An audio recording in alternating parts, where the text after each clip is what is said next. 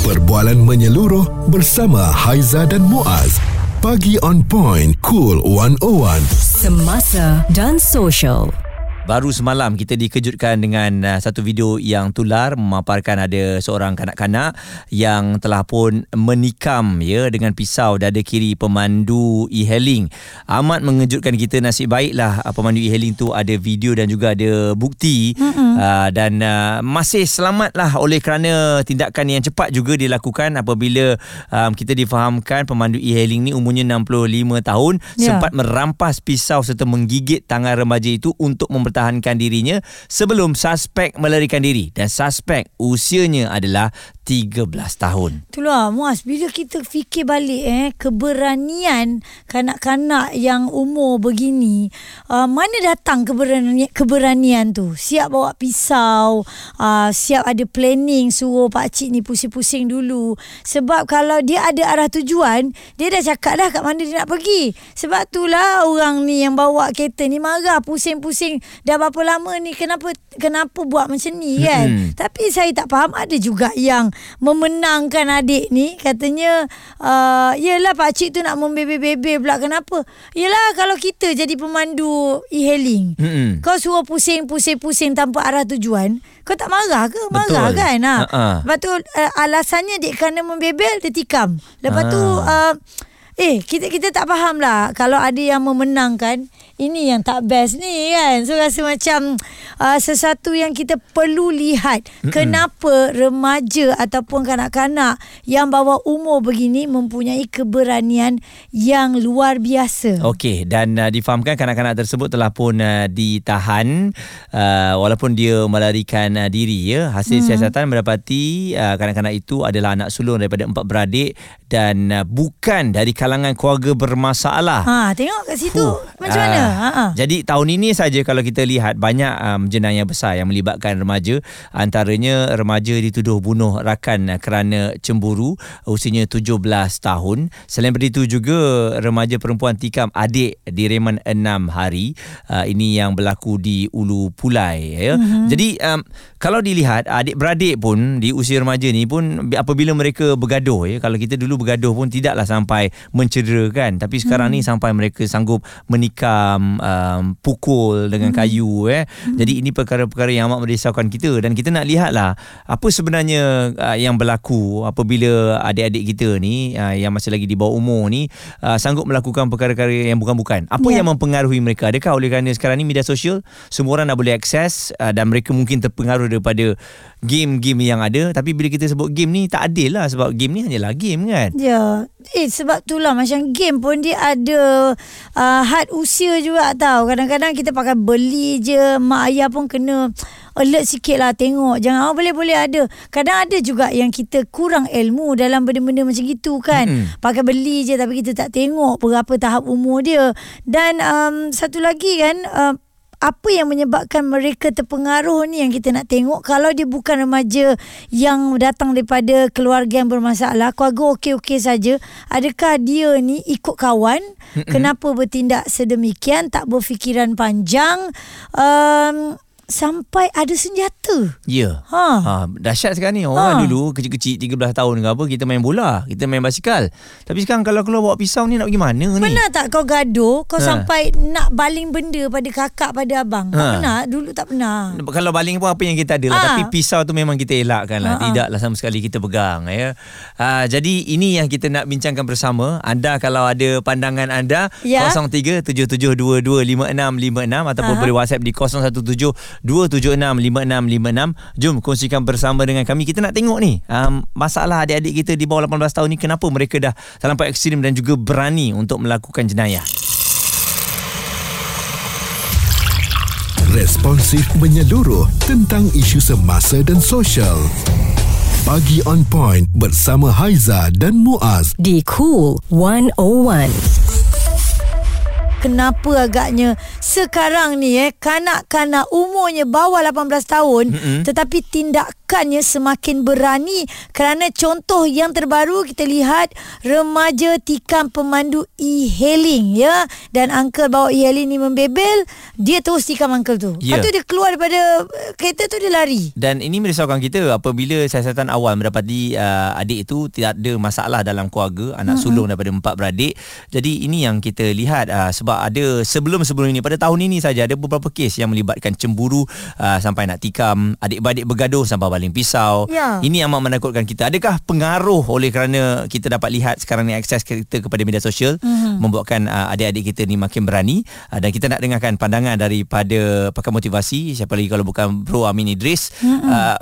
Pada pandangan Amin Idris lah, bagaimana agaknya? Adakah keadaan ini berlaku oleh kerana anak-anak kita semakin advance, semakin moden, ataupun ingin mencuba sesuatu yang baru? Okey, dia gini.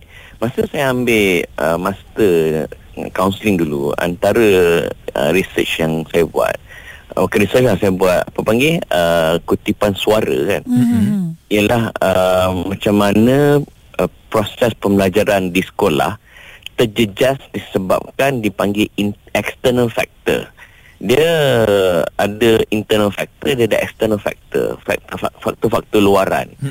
Bila sebut tentang faktor luaran, antara finding kami ialah ada beberapa perkara yang menyebabkan budak-budak kita ni dia jadi at rage, maknanya dia jadi ganas. Pertama, kerana faktor video game. Itu antara faktor penting. Sebab utama, saya zaman saya, zaman Haiza, zaman Muaz kita dulu, game kita, macam saya zaman-zaman sekolah rendah, main turun botol kan, galah panjang kan. Ya. Kalau video game pun tak ada seganas sekarang rasanya. Ada game masa tu, Tetris. Ya. Nak susun-susun tu je. Susun-susun break tu kan. Lepas tu paling canggih pun Mario. Lepas tu, dan kemudian datang zaman Street Fighter kan. Street Fighter tu pun kira habis ganah masa tu. Kemudian bila datang game yang disebut Command and Conquer, okey, dah start dah macam unsur-unsur peperangan kan. Kemudian datanglah game-game yang kita tembak-menembak, bunuh orang semua, menyusun strategi. Sebab dia objektif main game sekarang, to make it, the more reality, the more better it is. Maknanya bila main game kita nak duduk dalam situasi tu. Saya pernah layan anak buah saya main game hantu tau. Wih, seram weh. Dia macam kita duduk dalam tu. Betul. Betul-betul hantu kat sebelah kita tu. Macam dia betul pula duduk dalam bilik, tutup lampu dengan nak feel dia surrounding. Memang feel lah. Itu game seram. Apatah lagi game perang, game bunuh-membunuh. Benda ini menyebabkan berlaku normalisasi keganasan. Itu nombor satu. Nombor dua, bila kita melihat bila anak-anak kita terdedah dengan maklumat yang disebut sebagai borderless information, dia boleh baca, dia boleh tengok, dia boleh saksikan segala maklumat tanpa batasan, termasuklah benda-benda membunuh ni, benda-benda keganasan ni, benda-benda senjata ni. Saya ingat di Amerika sekarang ni satu situasi masalah besar berlaku di mana rakyat menuntut agar diharamkan senjata.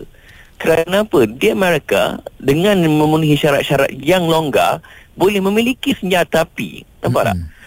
Menyebabkan kes pembunuhan berlaku dengan meningkat. Betul. Itu di Amerika. Malaysia ni dalam keadaan kita mempunyai strict liability, kesalahan mandatory memiliki senjata, dah ada dah tanda-tanda yang menakutkan seperti mana kes malam. Yang terakhir ialah ditambah pula dengan pengawalan ibu bapa yang sangat minimum. Sebab ibu bapa memberikan kebebasan yang terlalu meluas pada anak-anak. Antara faktor kerana kesibukan kerja juga kan. Betul. So anak-anak kita jadi bebas lah. Dia boleh buat apa sahaja. Ini sangat-sangat membimbangkan. Kena pula bila game yang ada ajar nak curi-curi kereta macam mana. Ya betul, pandai biasa ni kan. Lepas tu kalau kita tengok dekat YouTube, kita search kita nak jadi apa, kita nak boleh belajar jadi, buat apa. How to .. Ya, semua ada. Bagi saya cadang ni, saranan saya lah kepada ibu bapa kan, kita kena kawal. Saya kata kawal tu maknanya kena mengongkong Saya guna istilah mengongkong terus. Sebab orang kata jangan kongkong anak-anak kita. Tak, memang anak-anak kita selagi mana belum mencapai umur 18 tahun, kita kena mengongkong, kita kena kawal dia. Sebab contoh, saya dah buat perjanjian dengan anak-anak saya. Mereka hanya akan boleh dapat telefon pertama mereka selepas SPM. Okey, dah clear dah. Awal-awal lagi dah bagi tahu. Jadi jangan minta. Biarlah sepupu dia ada gadget ke apa, alantaklah dalam perjanjian anak-anak saya. So benda-benda begini bagi saya, ibu bapa memang kena kongkong anak-anak dalam bab begini. Sebab apa? Bukan hanya untuk kita, tapi untuk masyarakat. Sebab nasib baik pakcik tu tak berlaku kecederaan teruk dan parah. Betul. Buatnya parah teruk, habis. Bro Amin Idris, perkongsian yang begitu mantap sekali. Saya rasa itu antara kesalahan-kesalahan ataupun kesilapan yang kita nampak. Mungkin ada yang kata alas setakat game. Tidak, game itu boleh jadi di alam nyata. Suara serta informasi semasa dan sosial bersama Haiza dan Muaz. Pagi on point, Cool 101. Kami membawakan kepada anda perbincangan bersama, pandangan anda yang kami mahu dengar. Sebab apa yang berlaku semalam, video yang tular tu, ada seorang kanak-kanak yang bertindak untuk menikam seorang pemandu e-hailing, walaupun pakcik tu usianya 65 tahun. Anda tengok pada awalnya dia macam marah-marah. Dia marah-marah bukan apa, dia membebel sebab budak tu tak nak berhenti. Tak ada arah tujuan. Tempat yang sepatutnya dia pusing depan lagi pusing. Memang kita sebagai pemandu e-hailing ni, saya pernah tanya, dia sekilo dua kilo dia boleh pejam mata lah kan? Tapi kalau kau dah berkilo-kilo, daripada tempat awalnya, memanglah dia akan marah. Nampak macam dah susun strategi ya, nak suruh pergi tempat jauh sikit, orang tak nampak. Tapi takkan itu alasan nak tikam pemandu e-hailing. Yelah, okey. Abang Farouk sebagai pemandu e-hailing sendiri, melihat perkara ini terjadi, apa yang abang nak katakan? Apa yang abang boleh cakap kat sini lah. Bila abang tengok TikTok tu semalam, abang cakap budak tu memang biadab lah. Budak tu memang biadab. Okey. So, bagi abang, driver tu tak salah. Pasal apa? Abang sendiri pun dah 7 tahun jadi e-hailing driver. Kan, abang dah tengok dah macam-macam PA lah customer ni kadang-kadang tau. Bila kadang-kadang nak turun kat tempat B contohnya, tiba-tiba, bang, boleh pergi sana tak apa-apa semua. Apa hal pula ni? Kamu cakap pick draw off point kamu dekat sini. Betul. Pasal apa? Kalau tahu kamu tadi nak ni, kenapa kamu tak add location? Ni nak jimatkan bayaran lah tu, pandai lah dia. Kita ada dua. Tapi abang masa tu cakap direct, okey, kalau kamu nak sini, boleh tambah lagi tak ni? Kalau tidak, memang turun kat sini je. Betul. Tempat B ni. Okay. Tak boleh tempat bersih. Tapi kalau kita melihat daripada segi keselamatan, kita ambil orang-orang yang kita tak kenali ni, macam mana keadaannya yang terjadi macam dengan remaja ni, yang nak menikam semua ni, kita tak tahu dia bawa apa kan? Pasal apa? Cuba tengok, kecil-kecil dah biadab dah. Dah bawa pisau apa semua. Nasib baiklah pakcik tu semalam, apa yang abang tengok tu, dia smart tau dia. Dia pandai lah.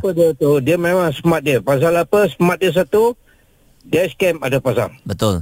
That's why sekarang ni, katakanlah kalau mak bapak dia dengan netizen yang tadi Muaz tadi ada sebut tadi kan, ada ni kenapa lah bising-bising ni semua, dia menyalahkan pemandu tu. Jadi itu bukti dia. Dan apa nak cakap sikit lah, kalau siapa yang komen kata pakcik membebel lah, cuba kamu bubur kamu di kedudukan pakcik driver tu, e-hailing tu. Sekiranya kamu diacu macam tu, kamu kena tikam lah, katakanlah kenalah bahu dia. Apa pula kamu rasa? Itulah dia. Itu the key point lah, safety. That's why abang cakap sekarang, nasib e-hailing driver ni pun abang pun sendiri pun 50-50 tau kadang-kadang. Dulu 5 tahun lepas abang pernah kena scam tau. Malam minggu ada seorang budak perempuan lah, kena budak kolej kan, budak perempuan India lah kan, daripada Seksyen 20 Shah Alam nak hantar ke Puchong Perdana.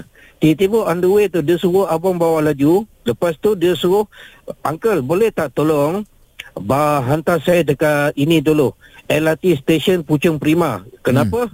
I tertinggal wallet. Dia cakap lah, dia tertinggal wallet dia lah. Macam mana kamu tahu tertinggal wallet? Station master telefon I. Macam mana dia tahu nombor telefon kamu? Dia kata I dah tinggal nombor phone dalam tu wallet. Tapi abang rasa cuak. Tapi abang pergi juga. Okey. Dan bila dah sampai sana, dia cakap ke abang, uncle tunggu saya sekejap lah, nanti 10 minit nanti saya sampai. Tengok-tengok dah dekat sejam dia tak sempat sampai. Tapi abang smart masa tu. Abang tak draw off lagi dekat apps ni kan. Abang pergi cari rumah tu. Oh. Bila dia abang round-round masa tu abang nampak dia, nampak budak perempuan tu. Dia duduk sembang mungkin dengan boyfriend dia lah kan. Lepas tu abang berhenti, turunkan cermin, tingkat cermin tu. Abang tanya dia, hello girl, mana wang? You kata tadi suruh tunggu 10 minit. Okay, Haiza, Muaz, nak tahu tak apa tak? Dia tanya abang balik. Dia tanya apa? Siapa abang, you? Abang, bila masa I naik kereta you? Si tengok abang dah kena scam dah. RM38 dek. Masa tu tak ada dash cam bang Jadi memang tak ada bukti. Confirm. Okey, jadi keselamatan pemandu e-hailing ni pun kita kena tengok juga tak boleh dibiarkan macam tu. Okey. Apa yang abang Farouk kata tadi, satu mengenai e-hailing lah, yang keduanya remaja lah tadi. Dia tak menikam ke apa, tapi jenayahnya scam orang. Menipu. Dari situ dah belajar macam-macam Jadi sekarang ni kita bukan masalah kepada individu lelaki atau perempuan, kaum ni kaum tu, tak ni pasal semua remaja yang berani untuk nak menipu, berani untuk melakukan perkara ekstrim Suara serta informasi semasa dan sosial bersama Haiza dan Muaz, Pagi On Point Cool 101. Apa yang sedang kami bawakan kepada anda ni adalah kisah di mana remaja sekarang, terutama yang 18 tahun ke bawah, semakin berani melakukan perkara-perkara yang ekstrim sehingga bawa pisau pergi dekat dalam e-hailing ni, nak tikam pakcik ni atau pemandu e-hailing ni. Sebelum ini kita pernah lihat bagaimana remaja yang telah pun menyebabkan kematian di sebuah sekolah. Dulu ingat lagi tak bagaimana beraninya dia menutup, dan juga semua perkara itu difahamkan, dibelajar menerusi YouTube untuk nak buat kebakaran macam mana. Dan satu lagi ada juga konon-konon nak main-main tutup-tutup pintu sehingga terbakar sahabat tu di dalam toilet. Jadi benda-benda macam ni kalau kita lihat seperti Bro Amin kata tadi, memang betul pun fundingnya melihat pengaruh daripada media sosial ataupun game. Nak atau tak nak, memanglah kita rasakan games ni kan, kalau orang betul-betul buat boleh buat duit, boleh mewakili negara. Jangan nampak itu, duit je lah. Itu kalau fasa yang betul, jalannya betul, mendapat support sistem yang betul daripada ibu bapa. Tapi kalau ibu bapa jenis main lepas je, main game apa anak, ambil je main game, bagi janji anak senyap. Anak pun duk finding ataupun explore lagi benda-benda game yang bukan-bukan. Jadi benda-benda macam ni kita kena lihat ni. Strategi demi strategi dia belajar macam mana cara nak merampok ataupun mencuri, macam mana cara nak bagi orang percaya dekat dia, nak scam dan sebagainya kan. Abang Farouk tadi pun dah berkongsi kena scam sebagai pemandu e-hailing. Okey, kita mengulas statistik kesalahan juvana yang dilakukan oleh penghuni di sekolah Henry Gurney ni. Zan Azim, pengarah sekolah Henry Gurney, memaklumkan penyalahgunaan dadah mencatatkan peratusan tertinggi, iaitu sebanyak 39.4% bersamaan dengan 210 kes. Majoritinya mengambil dadah jenis metafetamin atau nama lainnya adalah ais, syabu dan batu yang mudah didapati serta murah. Bagaimanapun, ujar beliau, jumlah kemasukan ke sekolah Henry Gurney ni di Teluk Emas menunjukkan penurunan mendadak hampir 50% sejak dunia dilanda pandemik. Dan selain itu juga, mahkamah hari ini banyak menjatuhkan hukuman khidmat masyarakat dan bon berkelakuan baik kepada pesalah juvana. Kalau ikut statistik, PKP mengurangkan penghuni Henry Gurney, tapi boleh jadi meningkat semula kerana remaja tersebut tiada halangan apa-apa untuk buat perkara yang tak baik. Yes, dan kalau kita lihat tadi memang dadah yang paling banyak lah kes-kes menyebab mereka masuk ke sana. Tapi jenayah seperti yang kita kongsikan ini pun tidak terkecuali. Dan kalau dilihat kepada komen-komen yang telah pun dihantarkan, antaranya Masa Yuzahar katanya, kalau tengok pada remaja ni jangan lupa juga budak yang langgar sehingga meninggal 2 orang atas Jambatan Pining tu pun umurnya 14 tahun. Kena bagi hukuman sebab memandu kereta sehingga melanggar penunggang motosikal dan meninggal dunia di bawah umur dan tiada lesen waktu itu. Ini salah satu jugalah mungkinlah pengaruhnya kenapa dia nak bawa kereta dan juga kenapa dia berani. Kalau kita tengok game lah kan, pada awalnya macam mana orang tu boleh belajar nak bawa kereta selain daripada YouTube lah, how to learn how to drive, semuanya ada lah Haiza kat situ. How to do that, how to do this, semua ada. Macam-macam ilmu yang boleh didapati dekat dalam YouTube ni. Macam mana kita nak sekat, kalau kita letak itu restricted parents apa semua Muaz kan, lepas tu kita letak ini untuk tontonan kids. Budak-budak sekarang dia dah boleh create account dia sendiri. Dan apa lagi yang kita nak kongsikan. Komen yang dihantar ni daripada Ahmad. Mak ayah kena pantau anak-anak. Kita tak boleh lepas macam tu sahaja. Dan daripada Kak Kia, salah siapa ni? Kita nak jawab. Apa yang kita nak jawab kepada Allah nanti? Mm-mm. Apa yang anak-anak kita buat? Ya, dan kalau dilihat pada pandangan perunding motivasi keluarga, Zaid Muhammad, dia kata dia menyarankan amalan ibu apa yang dulu yang kerap menasihatkan anak supaya sentiasa memperkenalkan rakan mereka kepada keluarga, tidak kira lelaki ataupun perempuan. Itu menjadi antara keutamaan selain daripada nasihat-nasihat ibu apalah yang sejak azalinya memang begitu, Haiza, kan? Kita tak pernah berhenti untuk menasihatkan anak kita. Betul. Tetapi kita kena mengenali juga siapa yang mereka kawan. Bukan sekarang ni bukan kawan secara fizikal ni, kawan di alam maya. Kita tahu-tahu dia borak je. Dengan siapa cakap? Kawan sekolah. Kawan sekolah pun kadang-kadang ada mak ayah tak kenal. Tapi kawan sekolah kalau kenal, ada kawan lain yang dikenali oleh kawan sekolah dia tu. Sebab itu adalah jiran kawan sekolah dia. Jadi dia bawa masuk yang kita tak tahu datang daripada mana. Okey, itu amat bahayalah. Jadi kita bukan nak cari salah anak orang, Betul. Kita kena tengok anak kita juga. Jadi kita harapkan apa yang kita kongsikan, pandangan dan juga respon yang diberikan tu sedikit sebanyak memberikan kesedaran bahawa ini adalah tanggungjawab kita bersama. Kenapa remaja sekarang semakin berani untuk bertindak ekstrim. Suara serta informasi semasa dan sosial bersama Haiza dan Muaz, Pagi On Point, Cool 101.